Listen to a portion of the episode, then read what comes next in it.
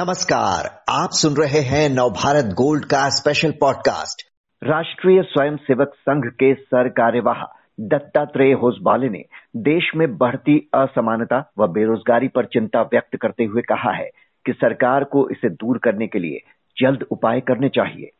RSS से जुड़े स्वदेशी जागरण मंच के वेबिनार में होसबाले ने कहा कि 20 करोड़ लोगों का गरीबी रेखा से नीचे होना दुख की बात है।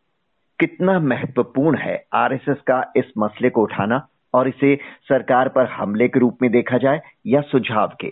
आज की चर्चा इसी पर। बात करने के लिए हमारे साथ हैं वरिष्ठ पत्रकार गंगाधर ढोबले।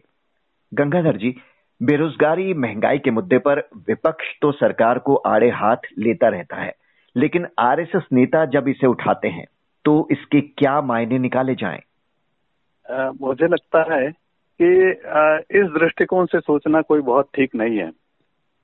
जो लोग संघ संघ की संगठन व्यवस्था को जानते हैं, उनके ढांचे को जानते हैं वो समझते हैं कि ये संघ कोई राजनीतिक दल नहीं है, जो विपक्ष की तरह किसी भी सरकार पर प्रहार करे।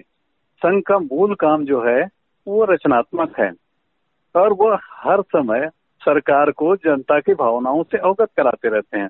संकट की स्थितियों से अवगत कराते रहे। ये आज नहीं ये पहले से चल रहा है। यानी करीब 1925 से लेकर संघ की स्थापना से लेकर अब तक यदि संघ का इतिहास देखें तो ये पता चलेगा कि सरकार संघ ने हर बार आ, सरकार को या शासन व्यवस्था को या सत्ता को आगाह किया है अपनी बातें रखी हैं। आर्थिक विषयों पर भी अपनी बातें रखी हैं। तो मेरी राय में ये कोई नई बात है ऐसा नहीं है। और हम्म। दूसरी बात यह है दत्तात्रेय जी ने जो असमानता का मुद्दा उठाया है, बहुत बड़ा मुद्दा है। हम्म। जी, आपने असमानता की बात की, उन्होंने कहा कि एक फ़ीसदी लोगों के पास देश की 20 फ़ीसदी संपत्ति है, जबकि 20 करोड़ से ज़्यादा लोग गरीबी से जूझ रहे हैं। तो विपक्ष मोदी सरकार पर इसी तरह के हमले करता है कि चुनिंदा लोगों का फेवर किया जाता है, जिनकी आय बढ़ती जा रही है। तो क्या दत्तात्रेय का निशाना भी इसी तरफ़ है? ये समझना चाहिए कि संघ और सरकार इन दोनों के बीच में बड़ा चार कदमों का अंतर रहता है। हम्म। संघ कभी सरकार से कभी शामिल नहीं होता या सरकार के जुड़ी व्यवस्था में नहीं रहता। अभी हाल में सरसंघचालन मोहन जी ने कहा था कि भाई संघ का काम सत्ता में रहना नहीं है सत्ता पाना नहीं है सत्ता के लिए लड़ाई करना नहीं है। हमारा काम तो रचनात्मक है सामाजिक काम है हम सामाजिक काम करते हैं। तो इसलिए इसको हमले के रूप में, विपक्ष की तरह हमले के रूप में लेना बहुत ठीक नहीं है। दूसरी बात यह है आर्थिक असमानता की, जिसको हम सरल शब्दों में आर्थिक विषमता कह सकते हैं। आर्थिक विषमता ये कोई नई बात नहीं है। जब से मनुष्य मनुष्य की सभ्यता शुरू हुए तब से विषमता की बातें चल रही हैं।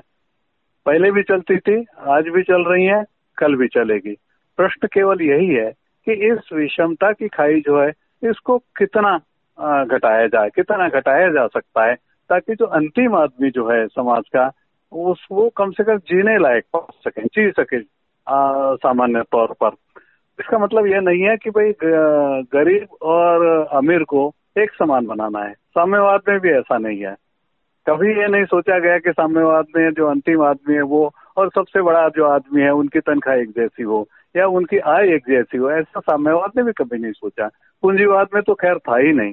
और दूसरा, समाजवाद जैसी भारत की अर्थव्यवस्था जो थी, उसका भी मूल आधार यही था कि भाई अंतिम आदमी का कुछ कल्याण होना चाहिए। तो हमारे 1950 से लेकर जो योजनाएँ बनी हैं, इवन कांग्रेस के जमाने से लेकर अब तक, उसका लक्ष्य अंत्योदय ही है। अंतिम आदमी को सहायता पहुंचाना है।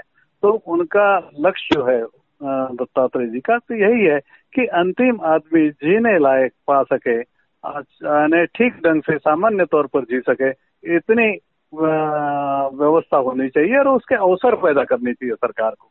सरकार पर ज़िम्मेदारी डालने से काम नहीं चलेगा। लोगों को काम करना चाहिए और सरकार को अवसर उपलब्ध करना चाहिए।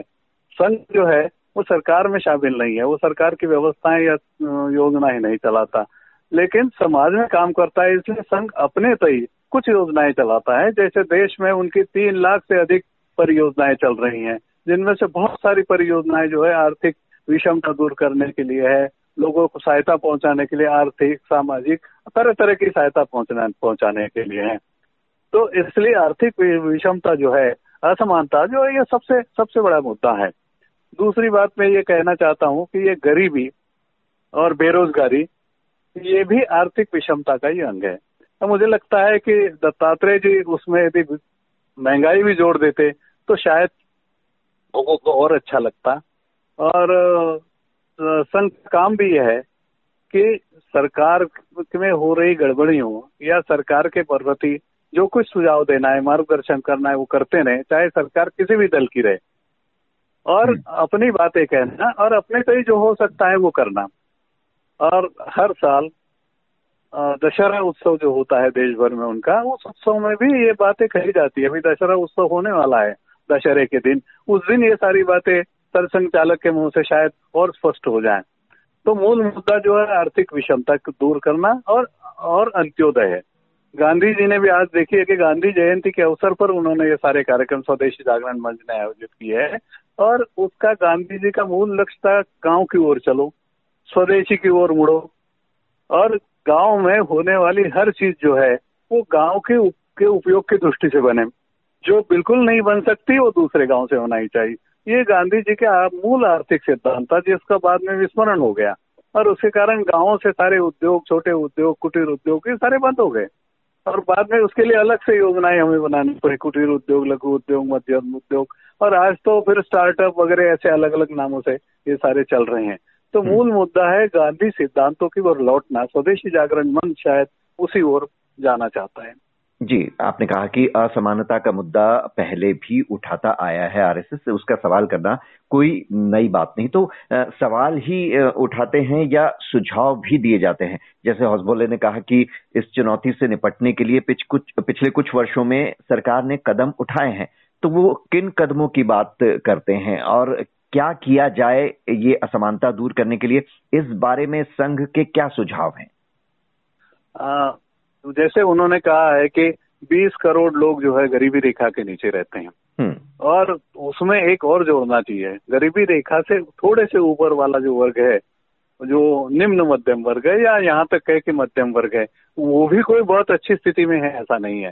तो 20 करोड़ लोग हो गए और लगभग 23 करोड़ लोग या 24 करोड़ लोग निम्न और मध्यम वर्ग के लोग हैं। उन सारे लोगों को जोड़ दिया जाए तो कुल छियालीस से 50 करोड़ लोगों के लोग जो है, वो गरीबी रेखा के आसपास हैं।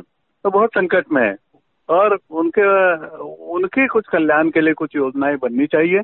और, मुझे लगता है कि इसका अंदाज़ा कि लगभग आधी आबादी जो है हमारी, वो संकट में है। तो ये क्यों है? तो उन्होंने पिछली सरकार, कांग्रेस सरकार की, यूपीए सरकार की नीतियों पे जिम्मेदार ठहराया है। लेकिन उन्होंने ये भी कहा कि मोदी सरकार ने जनधन योजना बीमा योजना या बाकी इस तरह की जो योजनाएँ गाँवों तक पहुंचाई है, उससे कुछ लाभ ज़रूर हुआ है, लेकिन अभी और कुछ करने की आवश्यकता है। और जो कुछ करना है, वो सरकार के स्तर पर करना होगा। बहुत बारीकी से अध्ययन करके सारी योजनाएँ अर्थ का केंद्र जो है, वो गाँव को बनाना पड़ेगा। आज अर्थ का केंद्र शहर हो गए महानगर तेज़ी से फैल रहे हैं, सारी नागरिक सुविधाएँ चरमरा गई हैं। तो ये ठीक नहीं है। इसलिए वो ये जो छोटे छोटे उद्योग जो है, मध्यम, लघु या सूक्ष्म उद्योग कहते हैं टाइनी इंडस्ट्रीज़ इनको गाँव की ओर ले जाना चाहिए। आज हो क्या रहा है कि सारे उद्योग जो है, चाहे छोटे हो, मध्यम हो, लघु हो टाइनी सूक्ष्म उद्योग ये सारे औद्योगिक बस्तियों में केंद्रित हो गए पहले जैसा गाँव में होता था गांधी जी तो कहते थे, घरों घरों में होता था। घरों में सूत करती होती थी, गांधी जी चरखे पर खुद काटते थे, वहीं कपड़ा बुना जाता था तो वहाँ की व्यक्ति की आवश्यकता वहीं पूरी हो जाती थी। आज वो स्थिति बदल गई है। इतने सारे नियम, कानून, यूपीए के जमाने में बने मोदी सरकार ने कुछ कानूनों में सरल किया ज़रूर है, लेकिन अभी भी उसमें बहुत कुछ करने की ज़रूरत है। यदि कोई घर में, गाँव में कोई घर में अपने कोई छोटा सा ऐसा उद्योग कर लगाता है, जिसमें कुछ चीज़ें बना करके वो बेच सकता है। उसके लिए भी जीएसटी लाइसेंस ये वो इतनी सारी चीज़ें हैं कि वो काम करते करते बेचारा हैरान हो जाता है। और रही बात सहायता की, आर्थिक सहायता की, बैंक भी जो है आजकल हाथ खींचने लगे हैं। क्योंकि इंदिरा जी के विश्व सूत्री कार्यक्रम जो उनका था, वो भी गरीबी हटाओ वाला था। अब जवाहरलाल नेहरू के समय भी गरीबी दूर करो, आगे बढ़ो, इस तरह के नारे चलते रहे हैं। अभी भी दूसरे रूप में वो नारे चल रहे हैं। कि स्वदेशी के गाँव की ओर। चलो इस तरह के नारे तो वो चलते रहेंगे लेकिन मूल बात जो है जो मूल अंतिम आदमी है उस तक ठीक से योजनाएँ नहीं पहुंचनी पहुँच रही है। छोटी सी क्यों न योजना वो यदि गाँव तक पहुँचे अंतिम आदमी तक पहुँचे ठीक से पहुँचे अभी कुछ परिवर्तन ज़रूर आएगा आया है कि हम्म। पहले जैसे हर योजना के लिए दलाली देनी पड़ती थी वो कुछ कम हो गई है लेकिन बंद नहीं हुई है। जी, जी। लेकिन जो कुछ भी सवाल उन्होंने उठाए हैं जो बातें कही हैं क्या इसे सरकार की किरकिर के रूप में नहीं देखा जाए जैसा विपक्ष कह रहा है? क्योंकि जो सत्ता में है जवाबदेही तो उसी की है और अगर सवाल हो रहा है तो फिर ये उसी से हो रहा है। असल में बात यह है कि हमेशा विपक्ष जो है बहुत सशक्त होना चाहिए। विपक्ष कमज़ोर नहीं होना चाहिए। आज की राजनीतिक स्थिति ऐसी है कि विपक्ष कमज़ोर है। दूसरी बात यह है कि बीजेपी ने बीच में एक नारा दिया था कांग्रेस मुक्त भारत का। ये नारा भी कोई बहुत ठीक नहीं है। कांग्रेस युक्त नारा होना चाहिए, विपक्ष होना चाहिए। विपक्ष मज़बूत होगा तो सरकार का काम भी ठीक से चलेगा और विपक्ष का काम ही है सरकार को जहाँ गड़बड़ी होती है वहाँ रखना केवल आलोचना करना या विपक्ष के रूप में प्रहार करते रहना हर बात में ये ठीक नहीं है। रचनात्मक विरोध होना चाहिए, जो नेहरू जी के जमाने में चलता रहा है, रचनात्मक विरोध होता था। अटल बिहारी जी आधा आधा घंटे तक पार्लियामेंट में बोलते थे और उस समय नेहरू जी कहा करते थे, बोलने दीजिए उनको। बहुत अच्छी बात बोल रहे हैं। तो ये इस तरह की रचनात्मक विरोध वाली जो बात है, वो कम हो गई है। केवल राजनीतिक एजेंडे चल रहे हैं। तो इस समय किसी स्वयंसेवी संगठन का काम यह है कि सरकार को आगाह करे और इस समय देश में राष्ट्रीय स्वयंसेवक संघ सबसे बड़ा स्वयंसेवी संगठन है। मैं तो कहूँ कि विश्व का सबसे बड़ा स्वयंसेवी संगठन यही है। तो उसका कर्तव्य है कि लोग सरकार को आगाह करें, नीतिगत बातें बताएँ, लेकिन ये सारा काम जो है, वो सरकार को ही करना होगा। जी, बहरहाल उम्मीद करते हैं कि जो सवाल उन्होंने उठाए हैं, इन्हें सुझाव समझ सरकार इन पर गंभीरता से काम करने की कोशिश करे। बहुत बहुत शुक्रिया गंगाधर ढोबले जी, आपका।